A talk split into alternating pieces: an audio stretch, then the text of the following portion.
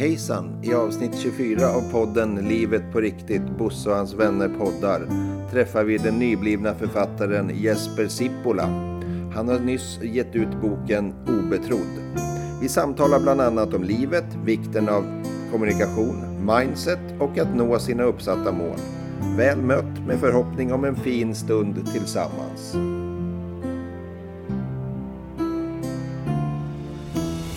Tjena Jesper! Tjena! Kul att du är här. Mm. Eh, Jag har alltså en... eh, Ja, jag vet inte. Presentera dig själv. Se.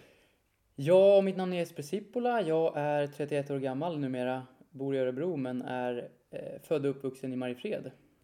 Och ehm, Gamla kära Mankan. gamla kära Mankan, yngst av eh, en syskonskara på fem och i det här sammanhang- sammanhanget har jag varit aktiv innebandyspelare i Strängnäs. Det är väl därför jag bland annat sitter här. Ja, men det var där vi connectar kanske. Mm. Den där familjen då på, med, med fem syskon, mamma och pappa, Mm. Mariefred och så. Vi kanske kommer in på det lite senare också. Men den här relationen med mig då, jag, jag känner mig inte riktigt, jag vet ju... Ja, vi, vi sprang på varandra på innebandyarenan. Mm, Av- precis. Ja, Som många andra. För, ja, precis. Mm. För länge, länge sedan. Och, och, eh, men, men vi kommer tillbaks till det, för du hörde av dig till mig för ett tag sedan Mm. eh, av en anledning. Men nu sitter du här för att eh, du har haft en eh, liten... Eh, ja, det är skitkul. Jag, jag hoppar jättesnabbt här, men Mm. du har en bokrelease imorgon. Ja, Mm. korrekt. Ja, berätta om boken. Eller imorgon, det här kommer ju... Men när vi sitter och spelar in det så är det imorgon. Precis. Ja. Eh, nej, men det är, jag hörde väl av mig till dig. Det här går ju i ett egentligen, Ja. så vi hoppar lite inom samma område kanske. Men jag, jag har ju skrivit en bok om min resa, eller min historia. Jag skriver en biografi som 31-åring och eh, har väl utforskat olika möjligheter att eh, liksom nå ut med, med det här, med historien och eh, snubblade över din eh, podcast. Mm. Eftersom vi har redan har kontakt tänker jag att det vore lämpligt att ja, ta upp den på ett eller annat sätt. Det var väl, väldigt länge sedan vi sågs såklart. Det var jättelänge sedan. Ehm, och på den vägen är det egentligen. Och din, det här med att skriva bok då, om vi backar tillbaks till Mariefred. Det, Mm. för jag vet ju att det var där, där Mm. boken startar. Mm. Kan jag tänka mig. Mm. För det, det är dig och ditt liv. Så. Men, Mm. men börja med, med dig och dina syskon och så här. Mm. Hur, hur såg det ut? Tryggt. Eh, mycket idrott. Alltid på språng. Hade inte jag träning och match så hade någon av mina storebröder det. Eh, nu är jag väl i många ögon, många, mångas ögon en sladdis. Så att eh, jag har ju äldre syskon som är födda på mitten på 70-talet och jag är född på 90-talet. Så att, eh, eh, alla har ju inte varit lika nära men, men eh, liksom alltid varit mycket folk runt omkring, mycket idrott, mycket resa eh, i, i den typen av aktiviteter. Mm. Haft föräldrar som alltid ställt upp i vått och torrt. Mm. Eh, alltid prioriterat våra aktiviteter för deras egna. Mm. Eh, så att det var ganska lugnt faktiskt. Eh, och ganska tryggt och ehm, utöver några, ett par, ska jag säga, år i 10-11 års åldern så var det ganska kontrollerat. Mm. Eh, skolgång och så här helt... Eh, funkade bra? Ja, så, skulle jag säga. Mm. Normalt så här flöt igenom och det... Ja, Ja. absolut. Det har funkat hur bra som helst. Och det är ju också mycket tack vare kanske livet som vi levde i idrottens värld. Alltså jag hade ju kompisar gratis. Jag, eh, även fast man kom hem från skolan så höll man på med idrott och man fick kompisar därigenom. Man fick kompisar via syskonens idrotter. Liksom, var alltid, man stannade inte upp så mycket. Nej. Livet var enkelt. Och väldigt mycket socialt. Ja, och, sladdis, det, det är bra. Det är jag med. Min, min, eh, jag har ju syskon som är 10 och 13 år äldre än vad jag Mm. är. Så jag är lite sladdis Mm. jag med. Det, det har vi gemensamt Mm. också. Eh, men eh, det här med när du gick i skolan då, du idrottade och sen sa du någonting när det tog stopp. Mm. 11 år gammal. Ja. Skulle börja årskurs 5 och blev eh, sjuk. Precis som många blir. Eh, Hur, det- hur, hur, hur kände du att du blev sjuk? liksom? Nej, men jag blev egentligen sjuk, sa jag slentrianmässigt, så som alla blir. Men oftast kan man ju bli lite förkyld och hosta Mm. och sådär. Få lite febersläng när alla kommer tillbaka Ja, men från precis. diverse eh, Det baciller. var på hösten i femman. Ja, precis. Jag Ja. hade väl gått en månad kanske. Ja. Det är ungefär den tiden vi är nu. Ja, det är ganska exakt Ja. 20 år sedan faktiskt. Eh, vilket är eh, ja, mäktigt skulle jag säga, för tiden Mm. går ju. Mm. Men eh, den, liksom den förkylningen höll i sig och eh, blev egentligen värre och värre och med tiden så eh, försvann jag från mitt liv kan man väl säga kort, kort och gott. Jag eh, fick ju aldrig något riktigt svar på vad det var jag led av så att vi sökte oss ju fram Åkte fram och tillbaka till sjukhus, till olika läkare, fick specialistvård, tog en mängd prover men vi liksom fick aldrig något Vad svar. hade du för symptom? Ehm, det började ju liksom med traditionell ehm, förkylning, hosta, feber. Febern hängde kvar lite, jag började få en extrem huvudvärk, enorm trötthet, um, liksom orkar inte hålla mig uppe, som man också kan, liksom är ett utfall av ihärdig huvudvärk. Ja. Ehm, och på, liksom, ju längre tiden gick så desto mer, eller desto mer problem började jag få att manövrera min kropp. Ehm, hålla balansen, hålla mig uppe. Uh, blev ju sängliggandes av, av den anledningen och ehm, ja, tiden gick och helt plötsligt satt jag i rullstol. Var, var du inlagd också? I, I princip hela tiden. I och Ja. med att vi inte hittade något eh. Vi, eftersom vi inte fick någon diagnos så visste ju liksom inte någon hur allvarligt det skulle vara eller skulle bli eller när det Nej. skulle ta slut. Så jag var, det var ju väldigt mycket observation och framförallt enormt mycket olika provtagningar, röntgen och jag var ju som en nåldyna liksom. Ja. Man tog och man allt. gjorde skallröntgen och Oh ja, alla ja, möjliga. Ja, Skikt, magnet, Ja. eh, ryggmärgsprov, liksom Ja. alla ja. möjliga. Och alla skelettdelar och den där. Ja, Allting. Och då var ju jag liksom 11-12 år. Ehm, och, ehm, och det är ju ganska... Ja, liksom...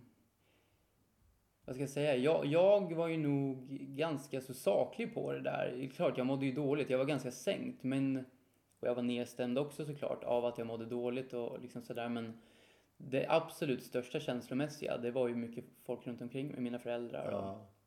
Såklart. Ehm, och det har väl egentligen levt kvar. Liksom, att känslorna, jag har varit ganska... Jag har aldrig haft problem att prata om det här, men Nej. det har inte varit så naturligt att prata om det när livet går vidare. Och Nej, jag har haft ganska mycket liksom, skygglappar på och nu Ja. kör vi. Jag har förlorat. Kände du där när du var liten? För jag vet eh, andra, eftersom jag har jobbat i skolans värld så har jag träffat många, Mm. många människor som har upplevt trauma när de har Mm. vuxit upp. Och eh, den här att när man hamnar i en sjukhusmiljö, en miljö som kanske inte bör vara hemtam Mm. för små barn. Mm, Blir man lite lillgammal och så? Ja, så här absolut. på det här att man eh, får en korrekthet och man Absolut. på något vis. Ja, ja, det är ju också, ska vi inte hoppas händ- händelserna i förväg, Nej. men jag upplever ju, jag var ju, summerat var jag ju borta från, vad ska jag säga, mitt ordinarie liv i Ja. nästan två år. Men jag upplevde ju att jag åldrades mer än två år under den Ja. tiden. Jag var ju, ska jag säga, innan jag blev sjuk var ju jag, jag var den typisk, typiska yngsta syskonet. Ja. Jag lyssnade inte, jag var spjuver och Ja. liksom fick jag inte uppmärksamhet så tog jag det. Alltså fixar du att du fick Eh, det här precis. Var inte eftertänksam eller något, det fanns inte. Nej. Eh, livet är en lek. Ja. Eh, och sen vändes det liksom till att bli något helt annat. Jag sitter i, till slut i en rullstol, kan inte äta själv, kan inte gå på toa. Eh, och, men någonstans så finns det ju, jag var klar, ganska klar i knoppen fortfarande, eh, men det finns ju någon form av energi som ska ut. Ja. Eh, och jag riktade ju på något sätt det inåt. Jag blev ju väldigt analytisk. Ja. Alltså, distanserade sig till mitt liv. Jag såg att folk pratade om mig i sjukhusmiljöer. Jag började reagera på saker och se mönster av, av, av beteenden som jag hade aldrig gjort förut, per automatik. Ja. Eftersom jag, jag tror att det skulle hända något. Ja. Något var ju tvungen Ja, liksom. men precis. ehm, Du ja. födde någon egen liten värld, en tillvaro som Ja. du kunde hantera. ja, absolut. Ja, det, var inget, det var inget jag led av. Nej. Eh, absolut inte, men det är vad jag tror att det, att det kan ha blivit så. Mm. Eh, började liksom ta in sak, mer saker än bara ord. Ja. Var det också ett sätt för att hålla dig ifrån det, det jobbiga också? Kanske, Ja. det kan vara så. Det vet man Nej. inte. Nej, det har du. Men- Men, men det här med, du sa två år. Mm. Det var alla de här eh, för 20 år sedan, hela hösten och det var rullstol, alla undersökningar. Men hu- hur spann det vidare? Nej, det spann ju vidare. Det vart ju en, en, liksom ett mörker till slut. Vi fick Ja. ju inga svar det enda vi ville ha var ett svar. Och när skulle det ta slut? Liksom vi var ju mestadels på ett sjukhus, i, ja men på Mälarsjukhuset i Eskilstuna. Ja. Vår läkare där gick väl tids nog in i väggen. Liksom, han levde ju för det här också. Ja. Och um, provade i princip varenda möjlig behandling som man kunde.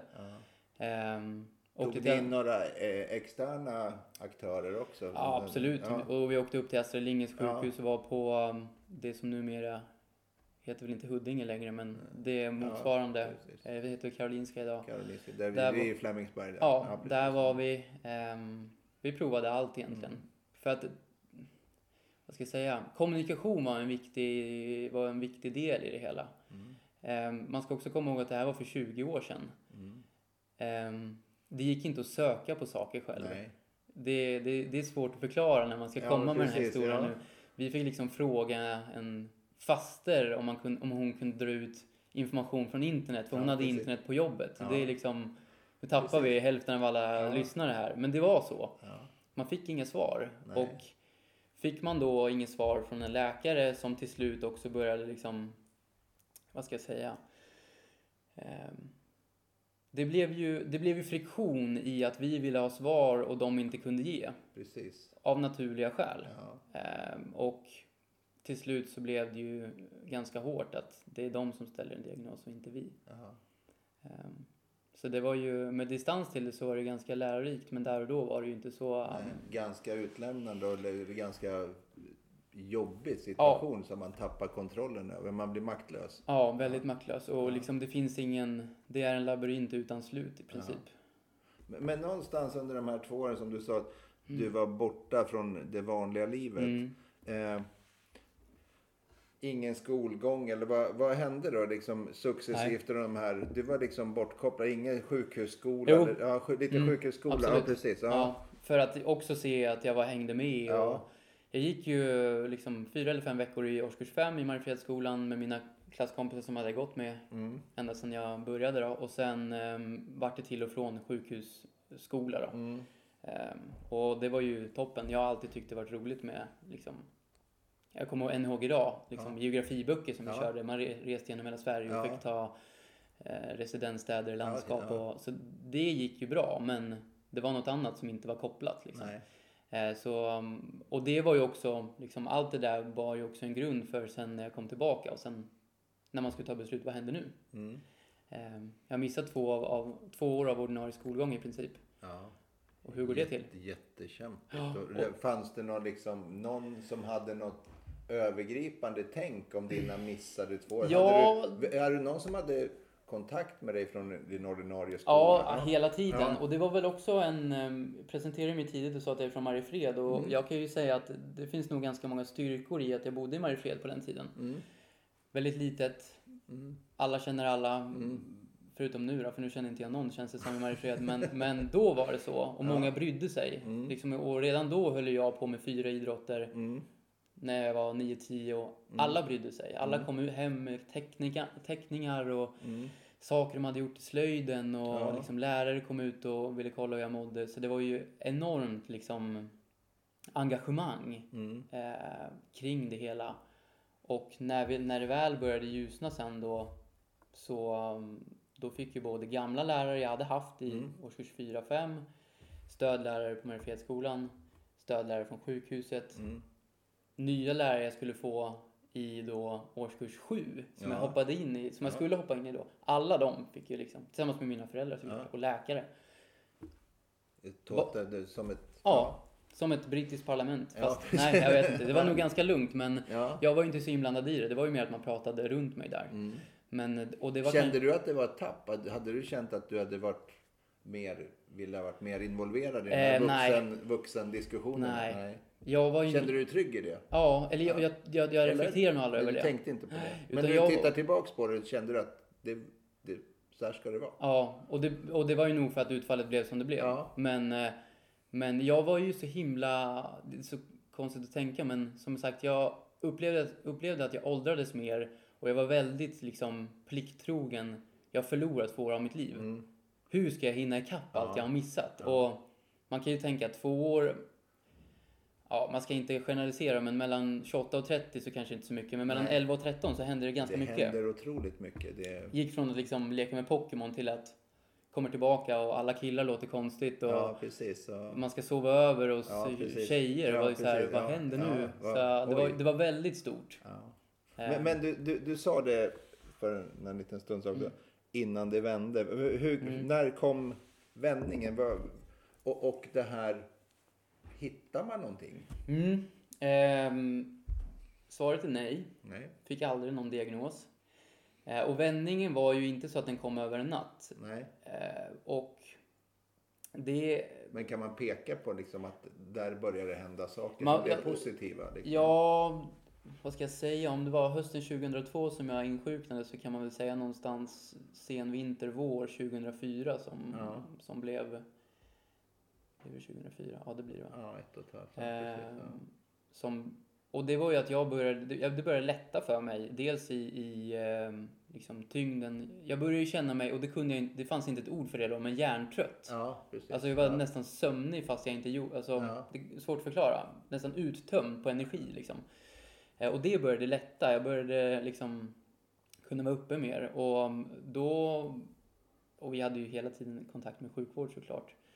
Ehm, Och började köra rörelseträning. För det, det man också ska komma ihåg är att 11-13 års åldern så normalt sett så där kanske man bygger upp någon form av fysik och man Ja, växer precis, och, ja. och det gjorde ju inte jag. Nej. Jag låg ju still. Jag Ja. åt ju ingenting i princip. Jag hade någon så här vätskeersättning från apoteket som Närings- smakade dåligt. Liksom, smakade bark. Ehm, och alla muskler hade ju liksom förtvinat. ja. Jag vet att vi mätte mig en gång på baksidan hemma i Mariefred. Då, då, då var jag 1,63 lång och vägde 26 kilo. Är det sant? Och då, då var det nog ganska nära, eller om det var kanske sommaren innan, någonstans där. Men liksom, det gick ganska fort. Alltså, använder man inte Ja, musklerna nej. så försvinner man. Ja. för, ja. Eh, och Då likadant- känns det ju som att det är liksom en sån här, man ska bli inlagd med dropp och såna här saker. Precis. Ja, Eh, och, och, um, så därför är det också så svårt att veta eftersom helt plötsligt kunde jag inte bara gå. Jag kanske kunde det rent eh, liksom, sjukdomsmässigt men jag hade ju inte muskler för att bära Nej. upp mig. Eh, för du, det är också... du hade mekaniken men inte... Exakt. Ja, Så det började lätta och så började vi köra rörelseträning i Mariefred på vårdcentralen där och Ja. det ena födde det andra och liksom då gick det ganska fort mm. till att liksom börja gå, ställde mig upp själv och liksom börja om. Jag fick nästan, jag vet att jag fick, tror min äldsta brorsa fick barn samtidigt och jag tror Ja. vi började gå samtidigt. Liksom. ja, Okej, det är Eh, så här restart. ja. Ja, så ja. ehm, ja, så det var, det, var, det var så att det sakta men säkert började komma tillbaka egentligen. Ehm, och, och det är klart, det spekulerades ju redan då. Vad kan det vara jag lidit av? Ja. spekulerades lite efteråt men och så nu när jag har också har försökt liksom bearbeta det här Ja. ännu mer och jag har ändå ganska starka minnen till det här så um, med informationen man kan få idag så ganska mycket tyder på att det var någon form av fästingbett som, Ja, som precis. låg bakom det. Jag tänkte säga det. Mm. För, för det, det, det tänkte jag spontant på, nå- någon sorts TB eller borrelia. Ja, precis. Eller så tänkte jag på, men, men, men det är liksom är också svårt. Det skulle ju kunna varit, eftersom jag jobbar så mycket, det skulle ju kunna varit ett psykiskt trauma också som gjorde att man tappar, man blir hjärntrött och så vidare. Men det lutar väl åt det Och, där. eftersom- och jag hade ju två fästingbett innan Ja, jag ja, insjuknade. Så så ehm, ju, Och de, de är också så luriga för de, inte alltid de slår ut på prov nej, precis. och de kan gå över av sig själv. Verkligen. Men jag Ehm. har ju, med just den där tiden, jag har ju faktiskt sett på nära håll, både kollegor och, Mm. och i familjen, att Ja. man fått de där. Men just den där Mm. långt över tid. Mm. Något mer nu som du tycker, Ja, ingenting. Inga sådana? Nej. Det är, väl, det, är väl, det är väl det som har växt kvar lite mer, alltså, som jag alltid har tänkt på. Det var ju också, eftersom jag hoppade in i mitt liv lite så här från avbytarbänken på Mm. något sätt, är ju att jag... Jag vet när jag kom tillbaka så gjorde jag ju massa så här prover för att se hur, hur, hur ligger till fysiologiskt. Och jag, utifrån alla mallar man kunde göra då så skulle jag ju växa. Mm. Och jag växte aldrig det. Så jag är ju överlägset kortväxt i min familj. Ja, sen exakt vet man ju inte om det var det, men Nej. mycket tyder på att det kan vara det. att du fick en, precis i tillväxtfasen så Precis. fick du något, ett break där. Fick ingen näring nej, eller Precis. Och, och då, då kom inte de här Ja, tillväxtzonerna exakt. i skelettet. Exakt. De fick inte sitt då. Precis. Nej. Eh, Så det är väl egentligen, men det är ju inget jag liksom... Nej men för, för det är ju sånt, jag menar utan att liksom värdera det på något vis så har man ju alltid tänkt att det är en kort kille Ja. liksom. Ja, exakt. och, Exakt. Och, och det liksom är ju, och, och jag vet ju några av det, de är inte så korta. Nej, Nej, precis. så, så det- är Och likadant med också komma tillbaka, där våren där när jag kom tillbaka och, och sen på sommaren bestämde man att jag ska gå tillbaka till min klass. Mm. Och liksom full fart fotbollsträning, Mm. eh, friidrottsdag med skolan. Det var inte så att jag, jag åt upp mig på den sommaren. Jag såg Nej. ju fortfarande ut som ett benrangel och Ja. folk liksom jag vet mamma har ju återberättat det, att ska han verkligen spela fotboll liksom? För då hade man gått upp på 11 manna Ja, också och precis. helt Ja, plötsligt ska det. man få en stämpel och det var, Ja. och det tänkte ju inte jag på. Liksom, och, och, det, och jag tror att också det var härligt för att mina kompisar var ju så här, nej men vadå, han är ju sportkille. Ja. Det var inget konstigt, kom Nej. och lira med oss. Ja. Men, men, men för där tror jag, det har jag sett liksom när, när vi i vuxenvärlden, jag, jag sa det förut, där, jag som har jobbat i skolan, så här, när, när, man, när vi ska förklara och problematisera någonting, vi i vuxenvärlden, vi i lärarkåren som jag tänker på då, som, Mm. och så gör man så stor grej av det. För, Ja. för ungdomarna är det, jaha, ja, men, men sen Ja. då liksom? Ja, exakt. Det, det är liksom inget... Ganska lättsamt. Mm. Ja, men precis. Vi, till exempel prata om när en klasskamrat eh, vill byta genus och man man har ett annat tilltal och sådana saker. Vi lärarkåren drog upp det liksom. Vem ska ta det liksom snacket? Och så, och så gick en kollega in och tog det och så säger ungarna. Jaha, men, men vad skulle ni säga då? Liksom. Mm, mm, Det ja, var- ja, exakt. Det var liksom ingen ingenting. grej. Nej, Mm. utan eh, jag, jag tror att vi, man behöver inte göra så stora grejer av Nej. saker och ting utan det är lite som det är. Mm. Men, men det här sen då, när du kom tillbaks där, för jag vet ju att eh, jag har haft ett väldigt lyckosamt idrottande också. Hur, hur Mm. kändes det då, att komma tillbaks och sen i princip springa förbi dina kompisar? Ja, det var ju... På ett sätt, där och då tänkte jag inte så mycket. Jag, hade, jag var ju himla så här. jag hade missat två år av mitt liv. Nu ska jag springa ikapp det. Sen Mm. Ja. om jag springer förbi någon. Det tänk, nej. Jag vet ju, det var ju en väldigt konstig så här grej som... För då hade jag ju blivit, nu ska vi se, jag var ju 13, han fylla 14 och då började det bli uttagningar till distriktslaget i innebandy. Eh, P15 hette det väl. Och då spelade jag kvar i Mariefred, hade, skulle precis börja spela i Strängnäs och då minns jag ju att det var Och då ju... hade Strängnäs ett väldigt bra Ja. 90, 91-lag. Exakt, Ja. exakt. Och då var ju det... Eh, jag visste ju inte alls vad det här var. Nej. Och, och helt plötsligt kom jag på uttagning och gick vidare en gång. Och, Och- folk kände inte till dig? Ingenting. Du, nej, precis. Du Ingenting. kom bara från... Var Ingenstans. fan kommer han ifrån? Exakt, Ja. ingenstans. Ehm, och så vet jag, jag tror att jag åkte ut andra uttagningen Ja. eh, i Trosa. Satt vi då. Och jag kommer ihåg att folk runt omkring mig, så min spelare, som, de åkte ut, vi fick ju be, liksom besked direkt. Ja. Satt jag och grät. Ja. Och jag förstod ingenting. Nej. Och jag tänkte så här, wow vad stort, jag kom hit. Ja. För ett, ett år sedan satt jag nästan i rullstol. Ja, liksom. men precis. Du hade en annan... eh, Han hade en helt annan utgångspunkt precis, och ja. förväntan var ju därefter. Ja. Det var ju nästan en bonus för att åka iväg och få Ja. ett annat perspektiv på Ja, innebandy. liksom. För nog för att man kan liksom vara lyckosam kanske i sin förening och Ja, man precis. vet ja. sin roll, men att skickas ut Men där. hade en annan tacksamhet för, för Oh, ja. livet och idrottandet. Exakt. Alltså, Helt annan syn på det överhuvudtaget. Det var så här, ja, ja verkligen så. Och det, det har ju verkligen hängt med. Ehm, hela den synen på Är, livet. är det någonting som, för jag tänker på, jag jobbar ju väldigt mycket med sånt. Jag tänker om jag kan plocka, är det någonting som man skulle kunna implementera tidigt i små barn och idrottsföreningar och, och föräldraskapet här? Hitta någon sorts glädje och tacksam, att det är det som föder en drar en framåt istället för den Ja. här strävan att bli bäst och man, det här med utslagning. För det är himla debatt Mm. hela tiden om utslagning. Nu blev det en stor parentes. Ja, exakt. Men det är mycket möjligt. Jag, jag tror personligen kanske att jag har väl lärt mig att balansera båda delar. Ja. Och det är nog kanske för att jag har blivit lite liksom fyrkantig i hur jag försöker trigga mig själv också. Men ehm, generellt så, så tycker jag att det är lättare för folk idag att gnälla än att se det positiva. ja. Eh, så det, är- det är ju liksom på alla nivåer tror jag det är bättre att bara, jo fast, Ha lite perspektivbyte på. ja exakt. Okej. Ja men hoppa tillbaka Mm. till Trosa där. Ja. De, kompisarna grät. Ja, Ja. precis. Och det var ju, det var ju, då kanske jag började inse liksom att det var stort för människor eller för Mm. mina lagkompisar sådär. Men det var det ju aldrig riktigt för mig. Eh, eller vad ska jag säga, det var, det var stort men det var aldrig så blodigt. Nej. Utan det var mer en bonus. Ja.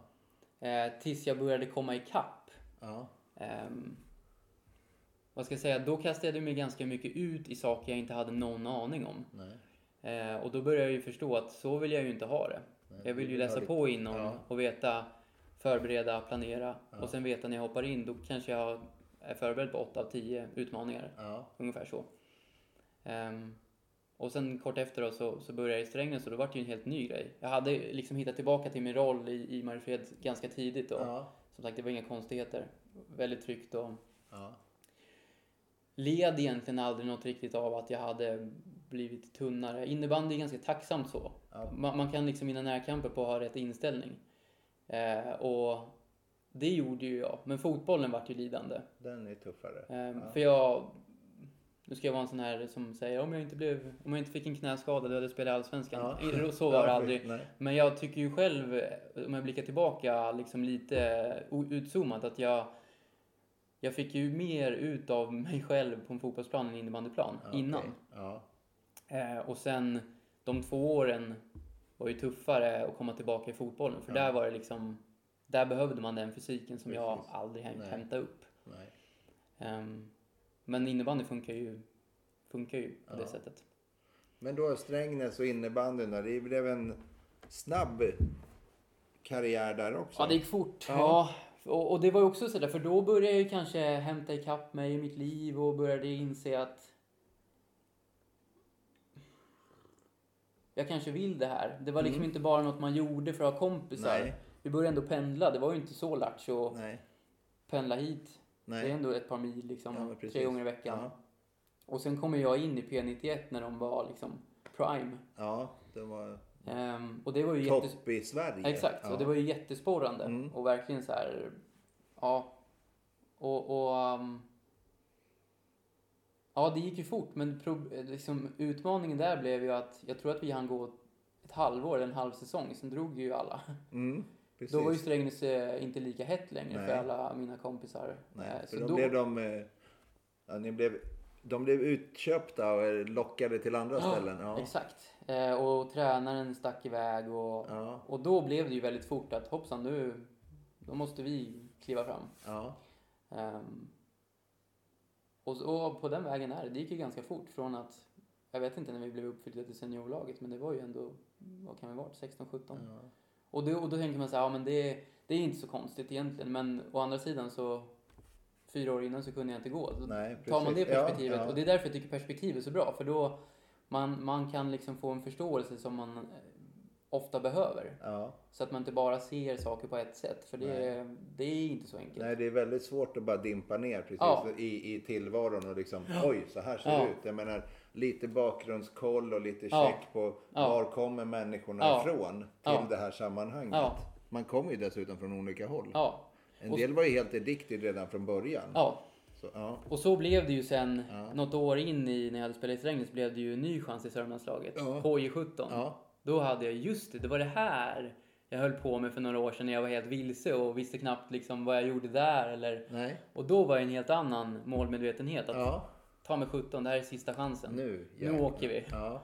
Ehm, och då kom jag ju med. Ja. Men, och, och då var ju det, då hade jag ganska mycket känslor laddat i det att hela resan innan.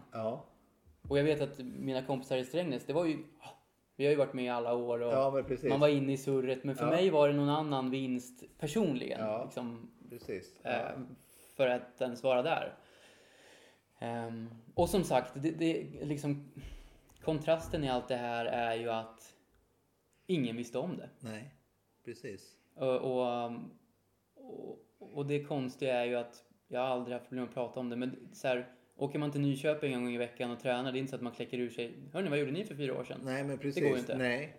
Eh, Utan man är, och den åldern så är man ju väldigt mycket här Mm, och nu. mm. Man tittar ju väldigt sällan bakåt när man är i tonåren. Exakt. För det finns inte, dels så finns det inte så mycket att titta på. Nej. Men, och, och då, eh, och någon, eh, och det är inte intressant för det stora flertalet Nej. heller. Utan det är ju här och nu och kanske lite framtid. Ja, ja. Det är liksom eh, film ikväll och match Ja. på söndag. Ja, Liksom. exakt. det, det är så långt man Ja. kan sträcka sig. Och boj och mackor. Ja, men precis. Mm, mm. Ja, så, så det var ju ett helt annat eh, intressesfär. Men de, de som du har berättat för nu när det, Mm. under resans gång och de från Mariefred såklart som alltid har vetat om det. Men de, de du spelar innebandy med då, Mm. har de vetat om det? Nej. Nej. Det är väl kompisar i Mariefredsskolan. Alltså, Ja. För där har vi haft ett ganska tätt kompisgäng Mm. och alla mina klasskompisar har haft en aning. Men det har ju alltid varit, det har ju inte varit folk som frågar. Jag, jag, jag har försökt att räkna på det. Jag tror att det är två eller tre personer som någonsin har frågat mig. Vad hände? Hur var det? Eh, V- vad tycker du om det? För jag, jag har ju... För det där tycker jag är jättespännande. Det här med att hur vi tilltalar varandra och hur vi frågar. Är det liksom... Är man för nyfiken eller är man liksom... Är man hjärtlig? Liksom, Ja. Varför frågar man? Ja. Spelar det någon roll? eh, då tänkte jag inte på det. Nej. Och det var ju hur-frågor. Det älskar ju jag. Ja. Än att. Var du sjuk eller? Ja. det var jag. Okej. Men- Liksom, det ger ju inte så Nej, mycket. utan precis, det var ju nej. verkligen en... Det fanns ju någon form av nyfikenhet så att man visste också utifrån källan. Ja. För det var ju också så, nog för att jag var 13-14 år och bodde i Mariefred, men det var ju ändå folk som pratade runt omkring mig, såklart. Ja. Och över mig, Ja, liksom precis. kompisar, Ja. vad var det som hade hänt? Så var det någon som sa att så här, Ja. så här var det. Ja. Och då vet jag att det är bättre att de frågar mig. Ja, precis. Så jag var ganska mottaglig för alla frågor, men samtidigt kanske jag inte heller... Du, ska du inte fråga mig? Nej, så var jag nej, inte. precis. Eh, men jag har aldrig, liksom hur och varför frågor, det är det bästa jag vet. Ja.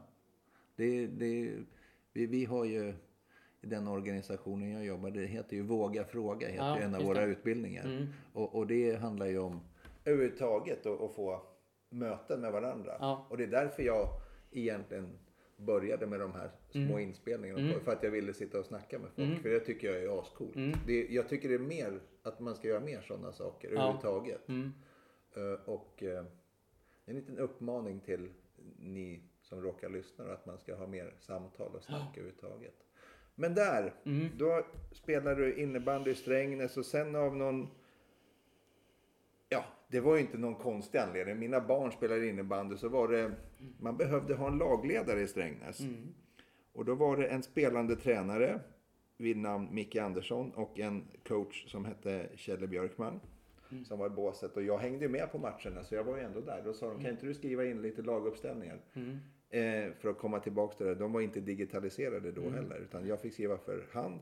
Men av någon anledning så fick Micke för sig att han skulle börja spela på heltid och Kjelle hoppade av tränaryrket. Just det.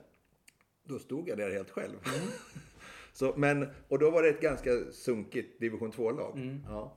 Mm. Ja, men då hade jag liksom kommit in i Strängnäs. Och eh, sen året efter så rekryterade man en, eh, en härlig Jussi Ekkola från Torshälla. Just det. Ja.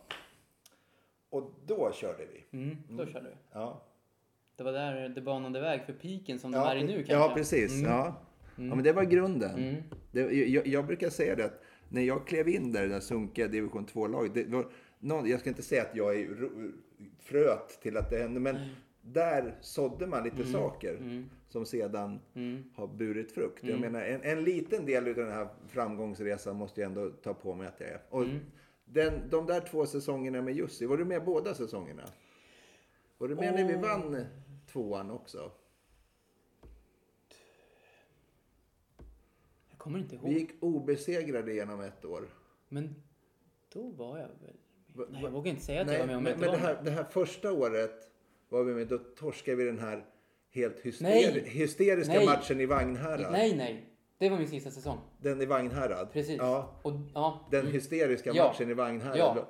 Så galet mycket folk Mm. i, i gamla hallen i Mm. Vagnhärad Mm. innan de byggde ut den. Precis. Ja. Det, det är ju ett... Eh, nu får jag vara chansen att vara personlig eftersom Ja. du pratar om mig. Ja. Det är ju ett vägskäl i hela mitt liv. Ja. För där hade ju jag kört fast. Ja. Om jag tänker att jag hade ett mindset av att nu har jag förlorat två Ja. år av mitt liv. Ja. Jag hade kommit in, jag hade slutat gymnasiet, jag hade Ja. jobbat på, som montör på en produktionslina. Ja. Hade blivit den där personen som bara ställde dit skorna på måndagar ja. och bara Öh. Åkte till innebandyträningarna, Du hade inte kul? utvecklades ingenting. Nej.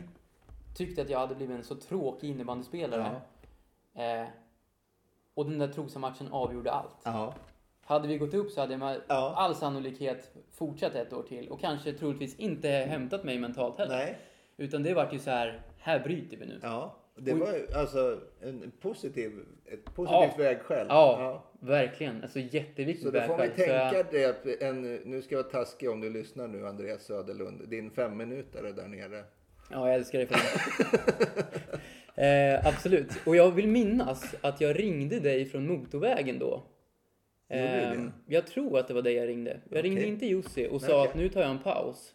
Och det kanske var, jag vet inte om vi, ja men jag tror att det, var det jag ringde. Ja, det kan du ha gjort. Ja. Ehm, för då hade jag fått, hade jag ju sökt jobb utomlands och tänkte Mm, ja, nu ska jag det, göra något det. helt Ja, annat. det. Nu ska jag bryta det här mönstret. Och då vill jag minnas att du var liksom uppmuntrande till det. Eh, och det är ju inte alla som är så. Nej. Eh, när man precis har förlorat och man kanske känner nu ska inte alla sticka eller liksom. Ehm, men det, Ja, men det är någonting, för det kan jag säga, liksom, det har ju alltid varit det, att det, man måste ju må bra före Mm. allt det andra. Det är ju- kunde jag förhoppningsvis se redan innan jag blev sjuk också. Ja. Men vad- ja. mm. Och, då, då, och då drog du iväg? Då drog jag iväg. Jag behövde bryta mönster och då gjorde jag ju precis som jag sa att jag gjorde med Sörmlandsträningarna. Att Ja.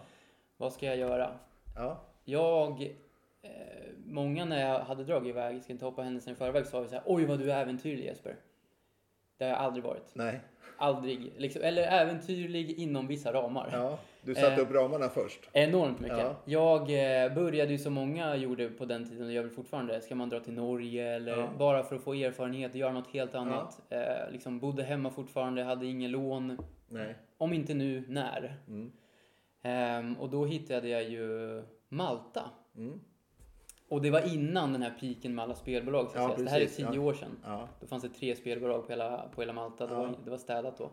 Nu, Engelsktalande. Nu är det galet. Nu är det galet. Engelsktalande. ehm, fanns svenska företag som jobbade där. Och ja, solen lockade ju såklart. Och jag var 21 år liksom. Hade kört fast med i princip rubbet.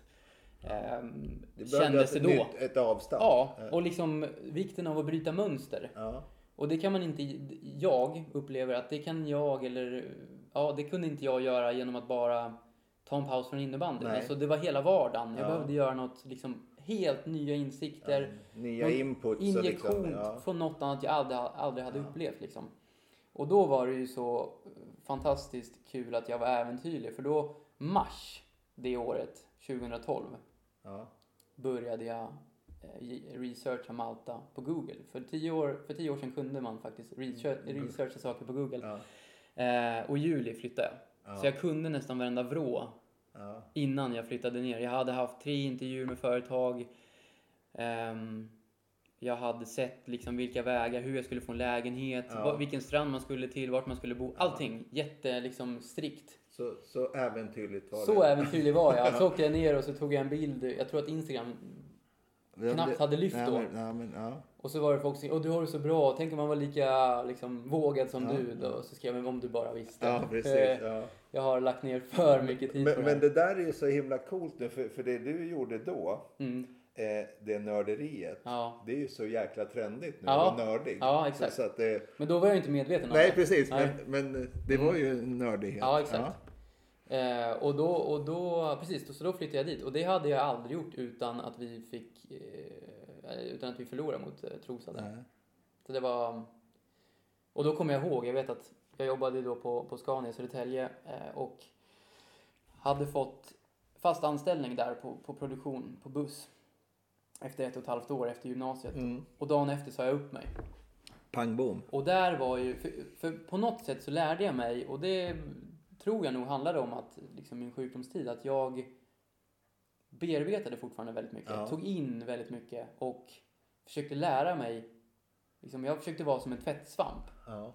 Och Men jag, ändå processar du? Ja, Ja. enormt mycket. Och jag var ju på Scania bland medelålders män som hatade sitt jobb. Mm.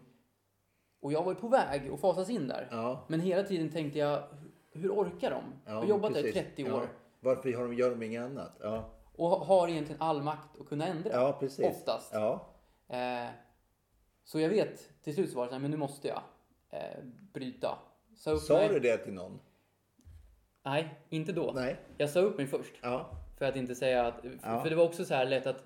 Det var ganska vanligt att kollegorna där var så här, jag ska sluta snart. Ja. Nästa månad, då, Ja. då ger jag upp. Ja, Okej. Men det hände ju aldrig. Och jag Nej. tänkte, så där vill jag inte bli. Nej. Så jag sa upp, jag fick jobb, sa upp mig och då tog de mig så här på, så här, skakar, skakar liv i mig, Ja. 21 år. Ja. Så där vågad ska man inte vara i dagens samhälle. Man vet aldrig när det smäller till. Du hade precis fått ett fast jobb. Okej. Och då sa jag så här, vet du vad? Det är den där mentalitet som Ja, skrämde ja, iväg precis, mig. ja. För då hade jag blivit ändå någon form av trygghet Ja, jag kunde ändå säga ja, det. För precis. ett och ett halvt år av den liksom jargongen, det Ja. sätter ändå sina spår. Och då Ja. tänkte jag, så där ska jag aldrig bli i hela mitt liv. Har du varit nära? Inte efter det. Nej. Skönt. Ja, väldigt skönt.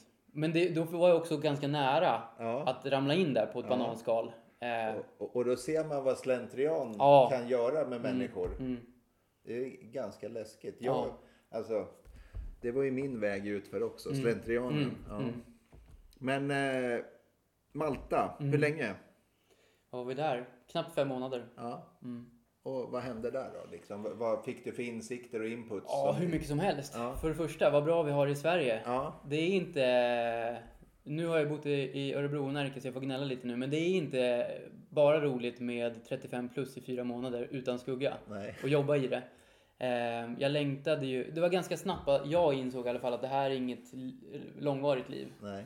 Eh, Jag var också 21 år, bargata, Ja, eh, ofta på helger. ja, Hade ändå en form av grund i att jag ville träna, men det Ja. gick ju inte. nej. Jag gick utanför dörren och var liksom genomblöt utan att ens ta ett löpsteg. Ehm, så jag kände ju ganska tidigt att det här, det är inte för evigt. nej. Jag bodde med en kompis som skulle tillbaka och göra, heter GMU? Militär mm. ehm, på den tiden. Grund, militär, Mm. precis. Ja. Eh, och då började jag inse vad ska jag hem och göra Mm. eh, därifrån.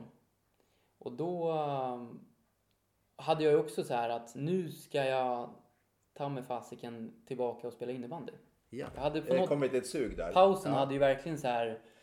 Det hade inte gått i ett. Nej. Alltså säsong, försäsong, Nej, precis. säsong, försäsong. breaket kom där. Och nu ska jag verkligen göra allt för att på något sätt försöka maximera den lilla potential jag hade. Eller liksom jag ska ge den en ordentlig Ja, chans. ja. Eh, och inte skylla på något annat. Eh, sen får jag bara se. Och då i kombination med att jag då skulle göra någonting annat och inte börja jobba på mitt gamla jobb och kanske bo, bo kvar. Så började jag mm, kolla universitetsstäder. Jag ville Mm. plugga. För det var ju något jag hade lärt mig under mitt jobb också. att om jag ska kunna vara kräsen och välja mitt yrke, Ja. som för mig är väldigt viktigt, då Ja. kan det behövas en universitetsutbildning. Jag tyckte det, så det var bara att börja researcha det på mitt sätt. Ja, Ehm, då kom nörden fram igen. då kom nörden fram utan Ja. att jag visste att jag hade Nej, en nörd i mig. nej. Precis. Och ehm, hittade Örebro. Av flera städer såklart. Men, och det var också en sån här timingfråga. Dels så höll de på precis när jag liksom skulle söka universitet där på hösten, vintern. Eh, höll de på att vinna dåvarande division 1. Ja, Och de hade vunnit SM för juniorer, 93orna och Ja. var på väg att göra med 94orna. ja, Och då fick jag ju den här lite mm, P91 Strängnäs, sporren. Ja, mm. Här! Hoppar jag in där och gör allt jag kan och, och liksom, eh, vad ska jag säga, eh, så kommer jag utvecklas automatiskt. Man Mm. blir bättre ju bättre man spelar. med. precis. Jo, men omgivningen gör ju Ja, absolut. eh, och sen liksom ganska fyrkantigt, tumma inte på något. Jag vet att jag kommer mest troligt inte bli bäst på teknik, eh, spelförståelse. De är väldigt, väldigt bra, men jag kan inte tumma på något annat. Och därefter satte jag upp min plan. Mm. Eh, och det var, så, det var också fascinerande. Jag vet att min sambo som jag bor med nu, hon har ju sagt så här i efterhand att eh, jag, jag, jag kontaktade innebandyn före jag kom in på universitetet. Ja, Jag hade tänkt jag flyttar ändå. ja, Helt plötsligt hade det blivit lite som så här, men jag ska dra. ja, Eh, lyckligtvis kände jag ju en person i Örebro innebandy då. ja. Rasmus Jansson, också Ja. kallad Mini. Mini. Och det, Tillbaks i Strängnäs nu. exakt. Ja. Eh, det är ju alltid en jättefördel. Ja. Känner du någon i en grupp av 25 så är du in, liksom, Då är man med. ja, Ja. per automatik. I idrottens värld så är det faktiskt så. Ja. Jag Eh. tror inte det är så riktigt i alla sammanhang. Men Nej, det är en nej, ja exakt. Ja, Ehm, så vet jag att jag kontaktade deras tränare och, och hade ju lagt upp då efter fem, knappt fem månader på Malta, dålig fys, ehm, ätit ganska mycket snabbmat, kanske druckit någon för mycket öl. Nu, nu jäklar. kör vi. Jag var hemma i oktober, skulle flytta i januari. Två månader, jag tror jag sprang varje dag, sprang Ja. backar och nu finns inget att skylla på. Nej. Och så bor jag ju då hemma hos mina föräldrar i Mariefred igen. Eh, och där är lite så här, ja men ska vi inte ses i Mariefred sporthall? Vi samlar ihop ett gäng under mellandagarna. Jo, Ja. men jag vill ändå röra lite boll och klubba, det är ändå Ja. något annat. Hade inte rört den på ett och ett halvt år. Nej. Då skadade jag mig för första gången i mitt liv. Vår gamla sunkiga golv ska man ju alltid blöta Ja. skorna i när man hoppar in. Ja, Då fastnar jag och Ja. drar till så knäskålen hoppar ur led. Alla planer var ju eh, grusade då. Fick ju Ja. gå på kryckor första tre månaderna i Örebro. Jag flyttade i januari Ja. som planerat men Ett riktigt avbräck. ja, och det är ju också i efterhand av godo. Ja. Där och då var det ju öken. Flyttade till en ny stad, skulle börja åka buss till universitet, eh, snöslask, kryckor, aldrig gått på det. Höll på att bli närking liksom med allt vad det innebär. Men eh, lärorikt. Jag hade ju fortfarande min plan. Ja. Fick ju övningar. Det fanns ingenting som skulle sätta stopp för. Det var Ruggigt mindset. Ja, jag hade ju på något sätt byggt upp det utan att inse att jag hade det. Eh, och det, det, liksom, det kanske jag börjar förstå i efterhand nu, men Ja. då var det bara skygglappar på. Ja. Liksom, nu, det finns inget att skylla på. Och jag vet att sjukgymnasten här i Mariefred sa ju då, innebandy är en väldigt krävande sport för Ja. knäna. Om, du, om knäskålen hoppar ur led två gånger, då kan det bli 42 gånger. Ja. För att då är ledbanden så uttänjda liksom. Och jag hade ju bara en gång. Ja. Eh, så det, Så jag, det om jag vore, stabilisering. ja exakt, så om jag vore du så skulle jag inte fortsätta med en sån typ av sport. Ja, okej. Men då hade jag redan bestämt mig. Ja.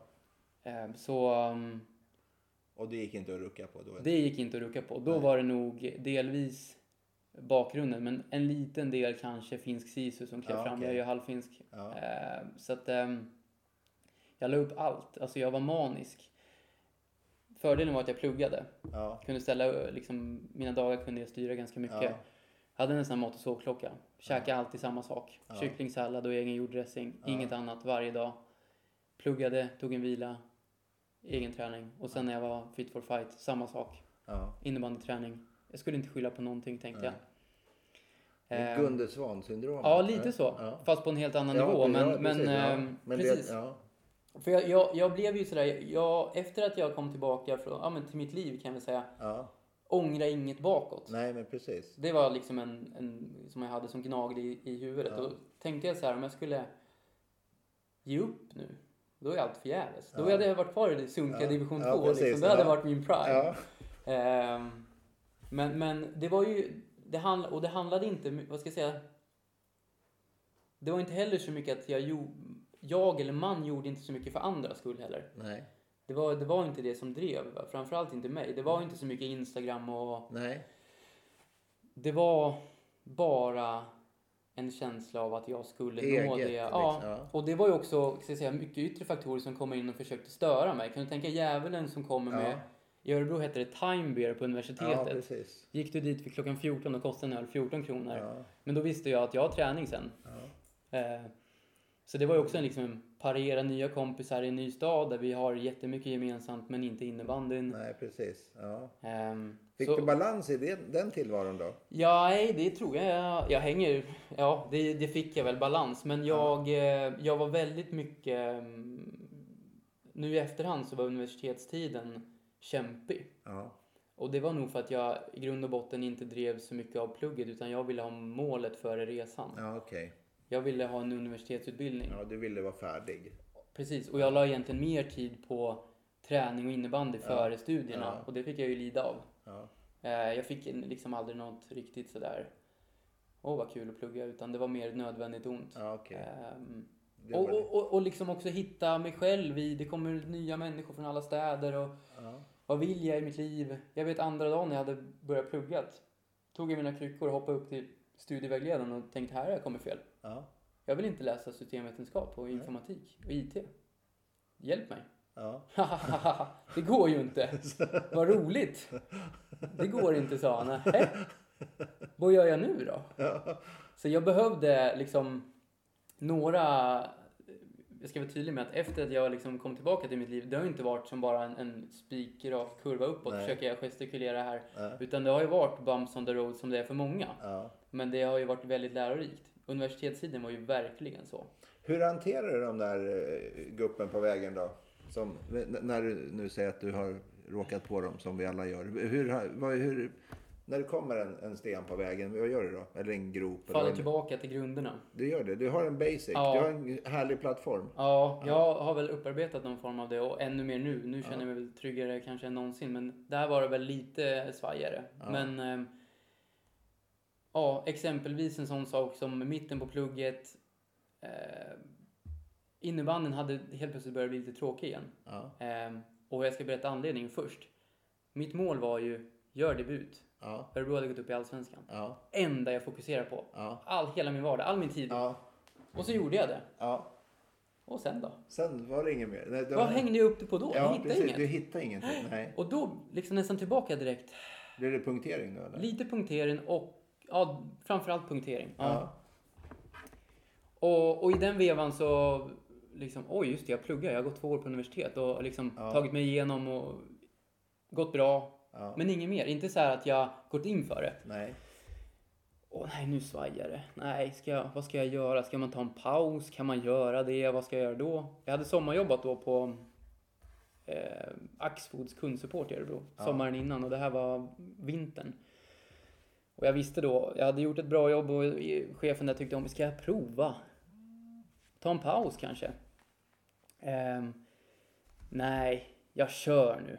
Jag hade liksom tappat det här med det här är min Mm. vardag. Mm. Det här är mina strukturer. Det här är det jag ska göra. För jag hade ju nått målet Ja. och hittade inget nytt. Nej. Du hade glömt att sätta delmål. Ja, Du hade ja. bara ett, ett slutmål Exakt. liksom. Ja. Och just det, jag hade ju en tenta igår. Den klarade jag. Och sen har jag tenta igen. Just det, det kanske jag ska... Ska jag hänga upp något där? Nej, nu liksom lite vilse. Mm. Ehm, då ringde jag min chef på det jobbet och så sa jag, du, finns det en öppning? Mm. Kan jag få jobba fram till sommaren? Ta ett break i en termin. Mm. Jag behöver hitta något. Då hade jag ändå lärt mig att jag kanske behöver bryta mönstret. Ja. Nej, ja, nej det går inte. Och um, hon, var min, hon var min chef men hon var ingen magiker. Och tänkte, nej men då, det var min plan B. Ja. Två dagar senare så har en av hennes kollegor gått, ja, blivit långtidssjukskriven. Hoppsan. Jag har en öppning Jesper. Pang på, plan B, vi kör. Du, coolt. Ja. Eh, tog paus i plugget, Mm. marinerade. Eh, vad vill jag göra? Jag har läst två år. Innebandyn, ja. Var det verkligen någonting för mig? Jag hade blivit närmast sig 24-25. Mm. Började närma mig slutet på universitetet. Kanske skulle satsa på något yrke istället. Och då visade det sig att på det där jobbet, av slumpen då, hittade jag min flickvän och min sambo. Som Sådär. numera är barn till, mi- eller mamma till mina barn. Ja. Så kan det gå. Så kan det gå. Det var meant to be. Något sånt. Ja. Eh, så, så med det sagt, man behöver lite bumps on the roads. Ja. Det ska inte bara vara så fyrkantigt Precis. och jag, har, jag vet mina liksom eh, eh, vart, vart man ska kanske dra den gränsen men ja. där, det var så. Mm. Det var så. Mm. Och det var en lyckträff. Exakt och då körde jag, tror jag, ett halvår till innebandy efter det. Ja. Och då började det liksom bli universitetet. Då började jag, på något sätt, den, den vilan där. Då hämtade jag upp mig själv. Men vad vill jag med det här? Nu har jag kommit två år. Jag kanske ska ha två och ett halvt. Jag ska liksom... Nu vill jag ju något, men nu har jag ju fått Ja. snart det här som jag har krigat för undermedvetet, här Ja, utbildningen. Ja. Eh, och då ställde jag om och då, då, då tänkte jag jag kommer inte kunna göra det på båda, 110% på båda sidorna. Nej. Ja, och um, sen hade jag kanske um, det här med att vi reste så mycket som vi då gjorde, precis. som man gör i Allsvenskan. Ja, det gör man ju. Halva landet i alla fall. Ja, precis. Det, ja, det tog lite mer, för mycket tid än vad det var värt för mig. Ja. Jag hade nått max. ja, men precis. Eh, och insåg ju då ganska snabbt att jag behöver ju inte ha, jag behöver inte ha ett riktigt innebandylag. Jag kan ju ha ett yrke som mitt innebandylag. Ja. Liksom leva lite för att utvecklas där. För det är ju det det handlar om. Ja. Det är så jag i alla fall ser Ja. på mitt jobb. Jag ser det ju numera inte som att jag ställer ut skorna utan jag... Jag har ju haft en fanatisk känsla av att jag ska må bra i det jag jobbar med. Ja. Ehm, och det gör ju också att jag... Det tar lite tid att hitta rätt. ja. Men du, du är en kravställare på tillvaron? Ja, Ja. verkligen. Ja. Ehm, och ja, jag vet inte vad jag ska säga. Nu... nu Nej, men där, du, du gjorde färdigt studierna Mm, då, mm. kan man Mm, eh, förstå. Och sen då det här med, med hon som är mor till dina barn Ja. och livet där. Va, vad- hur är det nu? mm. Va, var, var är ni nu liksom med livet? Det, Hur bra som helst. Vi eh, fick vårt andra barn i somras. Bor kvar i Örebro, köpt radhus. Eh, har vovve. Mm. Ja, jag har inget att klaga på. Och det är väl någonstans det som är essensen i allt Alltså att... V- var kommer den ifrån? Liksom, är det liksom...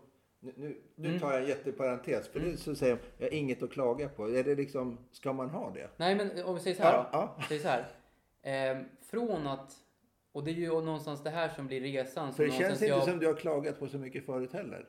Nej, men jag har varit nära på det. Ja. Och det var tillräckligt. Ja, okej. Men mer så här att, och det har jag ju paketerat nu i en bok, men att vid, en, vid ett tillfälle i livet kunde jag inte påverka någonting. Nej. Måendet, vill jag äta, vill jag... Liksom, Maktlösheten. Jag, ingenting. Nej. Och det hände ju något där. Ja. Nu kan jag påverka i princip allt. Och då vill du äga den. Exakt. Ja. Och då handlar inte det, det finns ju olika dimensioner av Ja. det. Jag kan ju bli en youtuber som bestiger alla berg. Men för mig har inte det varit viktigt. Ödmjukt sagt, jag är höjdrädd också. Men, men det handlar ju om... Du har att din det, egna berg. ja, Ja. men det handlar ju om att jag ska påverka så mycket så att jag mår så himla bra i min vardag. Mm. Vem jag bor med, Ja. vad jag jobbar med, vilka jag umgås med, vart jag bor. Det är ju jag som bestämmer det. Jag påverkar det, ingen annan. Och den känslan, den drivkraften, den, den ska jag alltid ha kvar. Den är magisk. Men, men, men kan man tänka sig att, att man sätter upp hinder för sig själv också? På det, på det sättet? Absolut, Ja. det kan det vara så. Ja. Man kan ju bli för fyrkantig. Ja. Mm, absolut. Så, så att man liksom glömmer bort att titta, Ja. Får lite Exakt. vidvinkelseendet kanske försvinner. Exakt. För du pratade om skygglappar förut. Ja. Ja. Och det har jag ju också varit ganska noga med att jag försöker lyfta blicken Ja. eh, eftersom jag kanske har märkt någon gång att det här blev inte som jag tänkte. Varför då? Ja. Jag glömde ett perspektiv. Lyft blicken då. Så att, Har, du det? har du en bra inre dialog? Ja, Mm. det skulle jag nog säga. Du är nöjd med dig? Ja.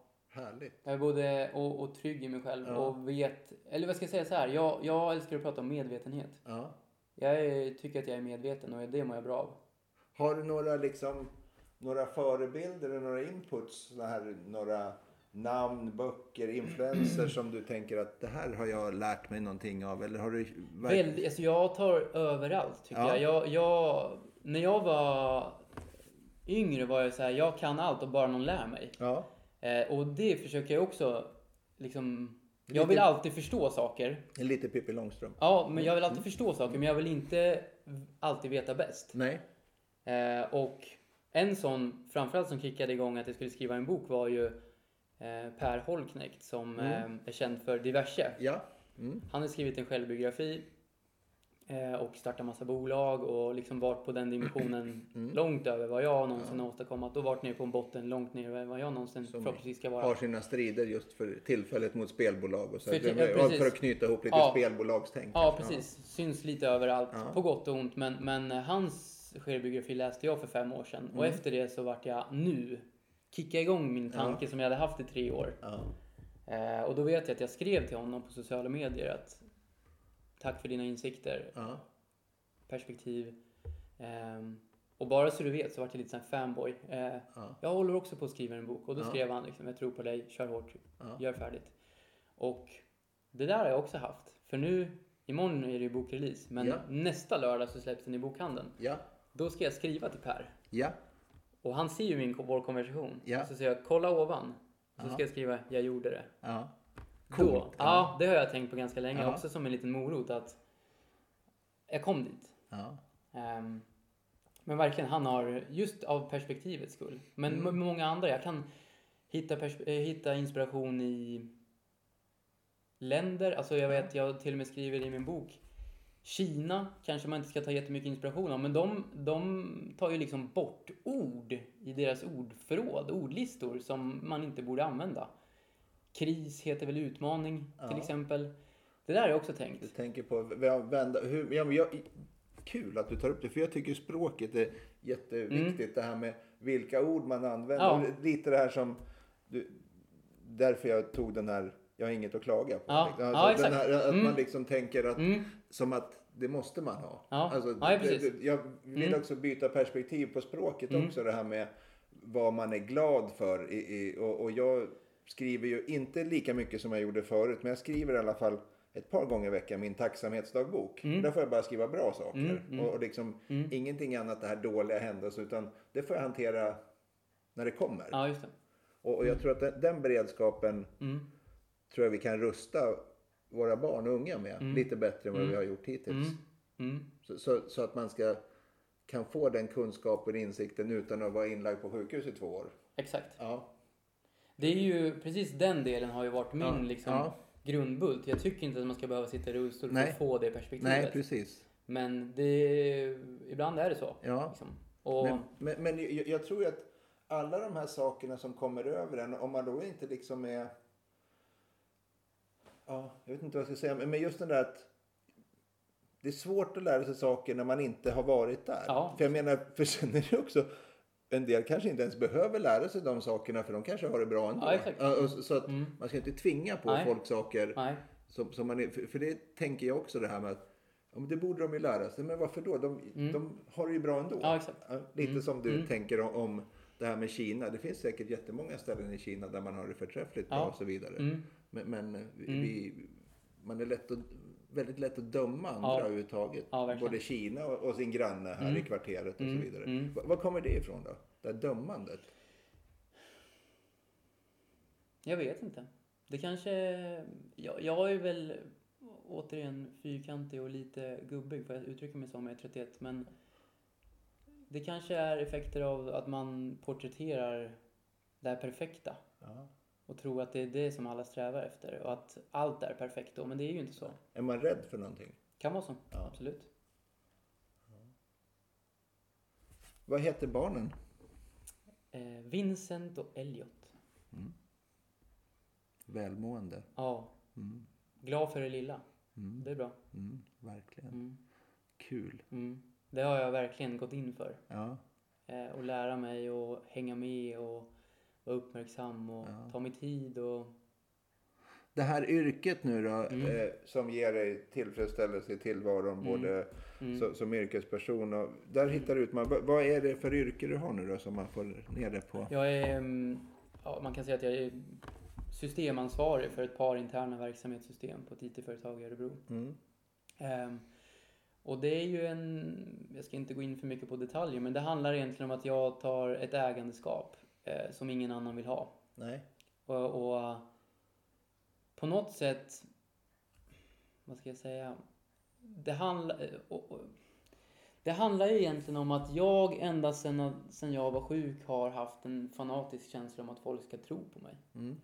För det var en... Har du varit lite rädd för det? Nej, Nej. jag har inte mått dåligt av det. Nej. Men det har bara kickat in och det, Ja. det är också något jag har tänkt på i efterhand. Ja. Ehm, det har varit viktigt för mig. Ja. Ehm, och det är kanske det som lever kvar nu också. Här Ja. får jag Är det lite upp till bevis liksom så här? Kanske lite Ja, så, ja. utan att det är jobbigt för mig. Nej, nej, precis. Utan Men jag mår bra i det. Det blir ingen prestationsångest Nej. utan det, blir lite prestation liksom, men det blir ingen ångest utav Nej. Ehm, och jag behöver utvecklas. Och jag tar mitt yrke som verktyg för att utvecklas. Man kanske, kan- du kanske får, det kanske är morötter för dig istället för ångest. Exakt, exakt. Det är ju ett sånt ord som jag har tänkt på ganska Ja. mycket. Kanske framför allt om jag har... Det var ju ett litet uttryck man slängde sig med Ja. för ett par år sedan. Jag får ångest av det där. Ja. Fast man inte får det. Ja. Så det tänkte jag att det där ska jag aldrig säga om Nej. jag inte Nej, om inte närmar är sant. mig. Ja, Exakt. precis. Så det har jag ju liksom hatar. Ja. Jag vet på mitt sommarjobb som jag berättade om förut. Det där hatar jag. Det, är så, det där är ett starkt ord. ja, det är väldigt starkt. Det finns ett till, håll käften. Det får man inte säga. Det är starkt liksom. Eh, och det är, nu skrattar vi åt det, jag och min sambo, att jag var Ja. så, för det var där vi träffades. Ja. Så, liksom, sluta säga sådär. Ja.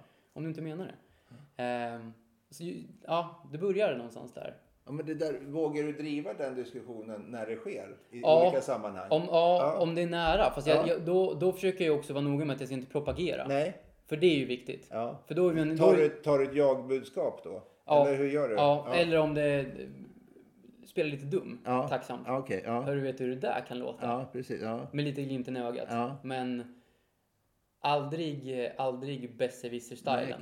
Okej. Försöker till den mån det går. Den är lite oskön. Ja, väldigt oskön. Ja, Men, men... ehm, där vill man inte hamna. nej, verkligen inte. Även om jag känner att jag har hamnat där några gånger. Mm. Men Mm. det, det är in- inte så mysigt. De- Den besserwisser-stylen och den bittra gubben som jag var för ett gäng år sedan. Mm. Det är inte något mysigt alls kan jag säga. Nej. Bitter gubbe, den som du varnade Mm. för på, på Scania. Den, Mm. De är rätt onajs. Ja. Ja, Men, men kan man parera det, då är det ju lärorikt. ja precis. Mm. Jag känner att den, den overallen tog jag av mig. Mm, mm. Men den overallen är slängd nu. Ja, den är uppeldad. Mm. det är bra. Ja. Ja, men fan vad kul det här var tycker jag. Eh, eh, bokrelease. Jag ska åka till Mankan imorgon. Mm, vad kul. Mm. Eh, per Holknekt kommer inte imorgon. Han kommer inte imorgon. Nej. Inte vad jag vet. Nej, en inviterad. Nej, Nej. det är han inte. Nej. Jag har inte outat den än och det där är ju också en, på tal om nörderi. Ja. Oj, oj, oj, var ska jag börja? Det är ju inte ett boksläpp bara för mig. Det, här. Nej. det handlar ju inte om boken. Det handlar om att bara maximera allt möjligt jag kan. Vilka, liksom... Det är som att Marknads- föda ett barn. Ja, eller starta ett företag Ja. eller var, mar, vad säger, varumärkes liksom, Ja. strategi. Det är ju världens chans och jag Ja. kan ingenting. Nej. Ehm, jag har ju liksom tänkt på rubriken på boken, hur, hur enkelt det är att hitta den på Google. Mm. Jag har tänkt på om jag ska ta med några, mm, vilka jag ska ta med catering imorgon. För då, Ja. då kan det liksom bli att det finns ett engagemang från ett annat håll. Ja. Ehm, försöker vända på alla stenar som det Jaha. går. Ehm, lokaltidning har jag ju redan eh, liksom varit i kontakt Ja. med. Också för att på något sätt maximera det, för jag hade ångrat mig om jag inte hade försökt. Ja. Sen eh, är jag ju helt med på min plats i vart jag är. Ja. Det är min första bok. ehm, ödmjuk inför allt som någonsin kan komma. Vill man inte läsa den, fine. Men om det kan tillföra någonting. Känns det som det finns fler böcker? Ja. Mm. Men det är nog för... Ja, jo men det gör. Ja. Mm. Spännande. Mm. Eh, när vi lever i dessa eh, ljudbokstider, eh, finns det någon tanke på att läsa in den? Mm. Ja. Någon. Ja. Kanske jag. Vi får se. Ja. E-boken, eh, Ja. sån här Ja, blädderbok, precis. Ja. kommer i januari. Ja. Sen får man ju se lite hur den går, men... eh, ja. Mm. För, för där är det ju en, en himla plattform, Ja. säger jag som i princip helt har gått över till ljudböcker. Ja, Mm. Som är, har läst böcker sedan jag, var, sedan jag kunde läsa. Ja. Så att eh, älskar ju böcker men otroligt smidigt format för Ja. min egen del med ljudböcker. Mm. Mm. Det gäller att digitalisera sig. Ja. Jag jobbar med det på dagarna, Ja, men det är inte precis. alltid det är nej. värt det. Nej, nej, nej men jag, jag känner vissa böcker måste jag bläddra i. Mm. Jag har några här inne Mm. som Mm. eh, det är lite annorlunda. Mm. Men jag eh, tror att... Har du några sådana här slutord som du tänker att du vill ge med dig till, till folk när vi sitter så här och du har... Det är kanske inte den största publiken på min podd, men några lyssnar. Ja, Mats Alterbo lyssnar väl? Ja, det kan man väl tro. Mm. Det är Jag pratade han- med honom nyligen. Ja, Han har bjudit mig på fika. Nej, men jag Ja. vet inte. Jag gillar ju att ta chansen och rikta budskap. Det skulle väl vara att, att eh, liksom allmänhet, sänk förväntningarna. ja, Man mår bra av att lyckas, lyckas av saker och man Ja. kan må dåligt på sikt om man inte lyckas med många saker. Eh, framgång föder framgång. mm, Ehm, och jag brukar tänka på det när jag hör att folk är besvikna. Att, vi säger, du säger, jag är så besviken på dig Jesper. mm, För mig är det ju, liksom besvikelse är ju skillnad mellan förväntan och utfall. ja, Det kan egentligen vara lika mycket ditt fel, om man ska Ja, kalla det precis. fel, än Ja. mitt. ja, Men oftast blir det ju den som man blir besviken på som får ta allt. ja. Och jag tror att skulle vi sänka förväntan lite så kanske vi undviker en del av det där bruset. ja. Det skulle vara. Det, det, det tror jag med. För jag, har ju, jag älskar ju klyschor. Mm. Så, så att eh, sakta går också framåt. Mm. Mm. Så Mm. brukar jag Vi skulle säga. kunna ha ett poddavsnitt om bara klyschor, för jag Ja. älskar också Ja, jag klyschor. älskar klyschor. Nu kanske inte vi får några lyssnare. Det spelar ingen roll. Det kan vi ta del två. Mm, Definitivt klyschorna. Mm. Eh, det får bli en egen podd. Mm. Eh, men med det sagt då så tackar jag för att du tog dig hit till eminenta Sundbyvägen och hälsade på Bosse Konrad. Mm, tack själv. Tack. Det var jättetrevligt.